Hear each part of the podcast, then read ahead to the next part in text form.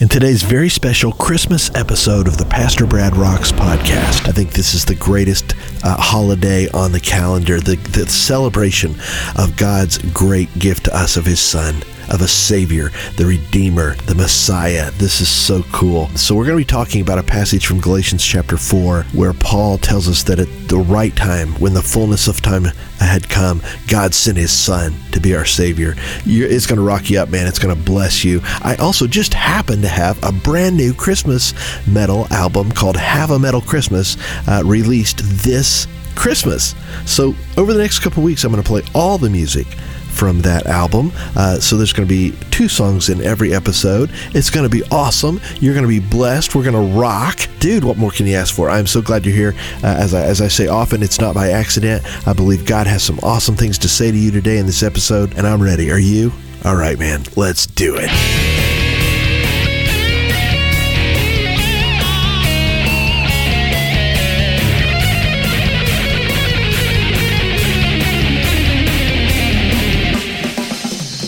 Hey man, Merry Christmas. Pastor Brad here, your online Jesus-loving 80s Christian metal pastor. Thank you so much for joining me for this very special Christmas edition of the Pastor Brad Rocks podcast. Wherever you happen to be listening to this, be sure to subscribe so that you don't miss any future episodes. Also, if you're enjoying these podcasts, whatever platform you happen to be on, if there's an opportunity to leave a comment or give a thumbs up or share it, really would appreciate it if you would do that for me, man. That'll help the show to grow, help us reach out to some more classic metal fans and share the good news about Jesus with them, man. And now, let's move on to the point of today's episode. Like I said in the intro, we're going to be looking at a passage in Galatians chapter 4 that talks about the fact that when the proper time, when the fullness of time had come, God sent us the greatest gift ever, the gift of His Son Jesus to be our Savior. And then, and I'm super excited about this part of the Christmas episodes here, I get to share every single song from my brand new Christmas metal album called Have a Metal Christmas. Okay, I'm going to share 2 songs in every episode. Now, you may or you may not know this. I've got 3 Christmas albums out now. This is crazy. In 2009, with the help of Rocks Records, I put out my first Christmas album. It was called Christmas Shred. It was a collection of 9 classic Christmas songs done instrumental hard rock style, and that's become an annual part of my Christmas celebration, man. It blows up every year on YouTube. It's been very, very fun to have that out there for some years now. And then last year, I put out a different kind of Christmas album. I wanted to really dig into the text of the Gospels and the stories surrounding the birth of Jesus. And so I looked at every one of them and I wrote songs about all of those events of the birth of the Christ in a metal style. And came out with that, and that's called One Holy Night. Okay, man, check that out. It's a very, I think that would be a really cool part of the Christmas celebration, because not only do you jam, but you walk through the Gospels' accounts of the birth of Christ. Very cool. This year, I just wanted to kind of go back to the classic,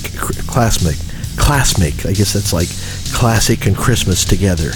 Yeah, I wanted to go back to the classic Christmas songs. So I picked 10 of my favorites and I did 80s metal versions of them. These are songs that if you've ever gone caroling, you've probably sung most of these. I know you've sung this next one if you've ever gone caroling. It's track number 1 from Have a Metal Christmas. I hope you love it, man. It's called We Wish You a Merry Christmas. Enjoy.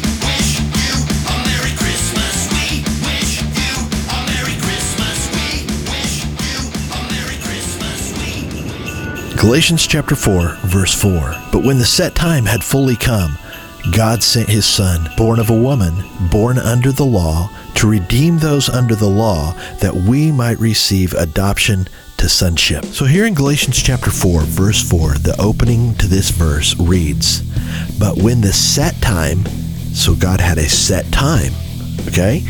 And when that set time had fully come, when everything was in place. Now listen, let's talk about time for a minute. God doesn't live in time. God created time. He cut a little nick out of eternity and he called it time. So he's not confined by it. He's not limited by time. Throughout the scriptures, he would appear to people and say, I am the God of Abraham, the God of Isaac, the God of Jacob. Not I was or I will be, I am. God sees the end of all things from the beginning. It's how he can write the end of the book before we get there, right? Revelation. We already know we win. The ending of the story's already been written. God sees the whole thing from his perspective. It's awesome. It's mind-blowing. Ephesians chapter 2, verse 10, God makes this awesome promise to us. He says that we were created anew at our new birth. When God recreated us, he made us new in Christ. And we were created anew in Christ to do good works. Okay? Now listen to this. That he prepared in advance for us to do. How can he do that? Well, he can do that because he sees the end from the beginning. He already knows everything, and he's sovereignly working in our lives to bring about the good in our lives that he created us for and for his glory. God's not confined by time, but he does work in time. He designed time to be linear. In other words, it's moving in a direction. It's designed to have a past, a present, and a future. God is always moving towards something. He's moving towards something with your life. He's moving toward something with the fulfillment of history. He's moving toward the return of Christ, ultimately. From Genesis 3:15 forward, God's plan began to be unfolded. Now, Genesis 3:15 is the moment where God confronted Adam and Eve and the serpent in the garden, and he made a promise that through Eve, through the seed of the woman, a Messiah would come, and he would crush the head of Satan, even though he would strike his heel. That was the first announcement of the plan to bring a Redeemer. From that moment forward, God began to work all the way through the Old Testament story. He began to reveal to Abraham and Isaac and Jacob and the patriarchs, and then through the prophets and all the people through the Old Testament. He began to reveal his nature, who he was. He revealed his law, exposing our need. You see, the law was never meant to be this list of things that you try to keep and earn God's favor. It was given, Paul tells us in Romans chapter 5, to expose our sinfulness and to show us that God is perfectly holy, we're not, and we need his grace. But he began to reveal and help us to see those things. He taught us about the role of a priest. He instituted the role of the priesthood in the Old Testament, not arbitrarily, but to set the stage for the coming of Christ, who would be the great priest. Priests are intercessors. Priests go between God and man, and they offer the sacrifice. He taught them about sacrifice, that there had, okay, he said, look, you deserve to die. You deserve death for your sin because God's holiness requires death for sin. But because God is good and gracious, he, in the Old Testament, he said, you can let this animal shed its blood, and that will not atone, not pay for, but it will cover your sin for now. It was all kind of rolling forward to the time of Christ, when he would ultimately be the once for all sacrifice. So anyway, God is, he's giving the priesthood, he's giving the sacrifice, he's teaching the people about the importance of those things in their relationship with God. And then, as it gets closer to the time of Christ, God begins to orchestrate history. He brings about Alexander the Great, who conquers all of the known world in that time and brings the Greek language. Did you know that when Christ was born, there were lots of languages, but everybody spoke Koine Greek, which was street language Greek, okay? Everybody kind of, or at least in a broken way, they could kind of understand it. There was this universal way of communicating that everyone could understand. That wasn't by accident. Then politically, God orchestrates and allows Rome to rise up and conquer Alexander the Great, and they actually rule over the whole world, and they build this amazing road system so that travel is possible all over the world, and even ships that would sail across all the various to all the various ports across and around that part of the world, so that the gospel could actually be transmitted and shared Oh man, the missionaries used this system like crazy. The Romans brought a sense of, it's called Pax Romana, the peace of Rome. They actually made travel relatively safe in that day.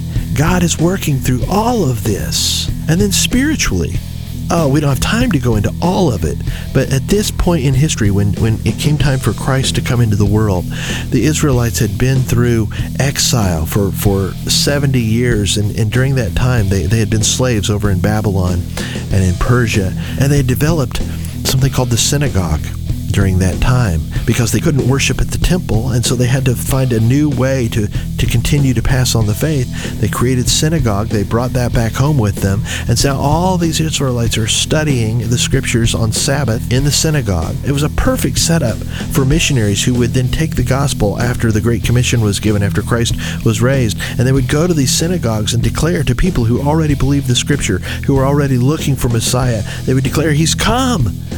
Everything was set up.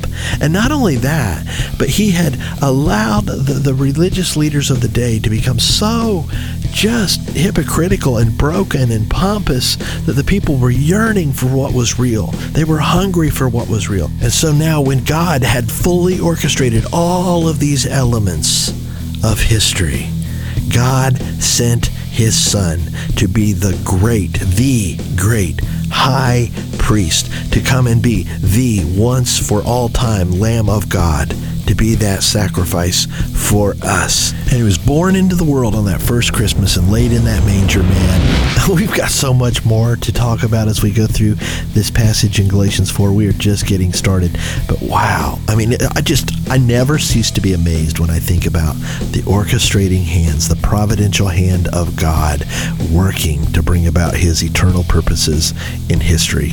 Just awesome. And He did it for you and me. He did it because He loves us.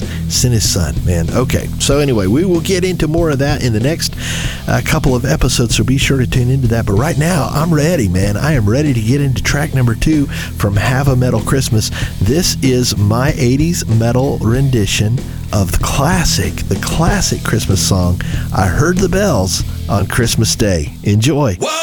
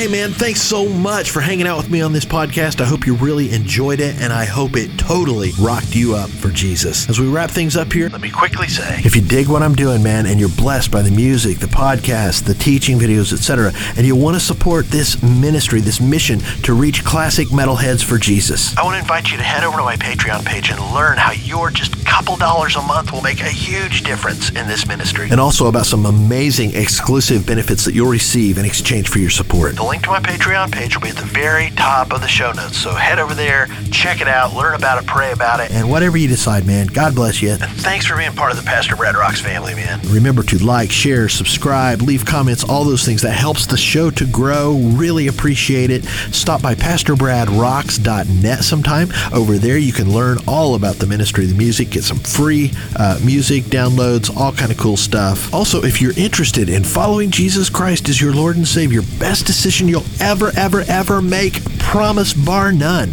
You can learn about that over at PastorBradRocks.net as well, or leave a comment here. I'll get back with you. Shoot me an email at PastorBrad@AOL.com. Yes, I still use AOL. Isn't that amazing?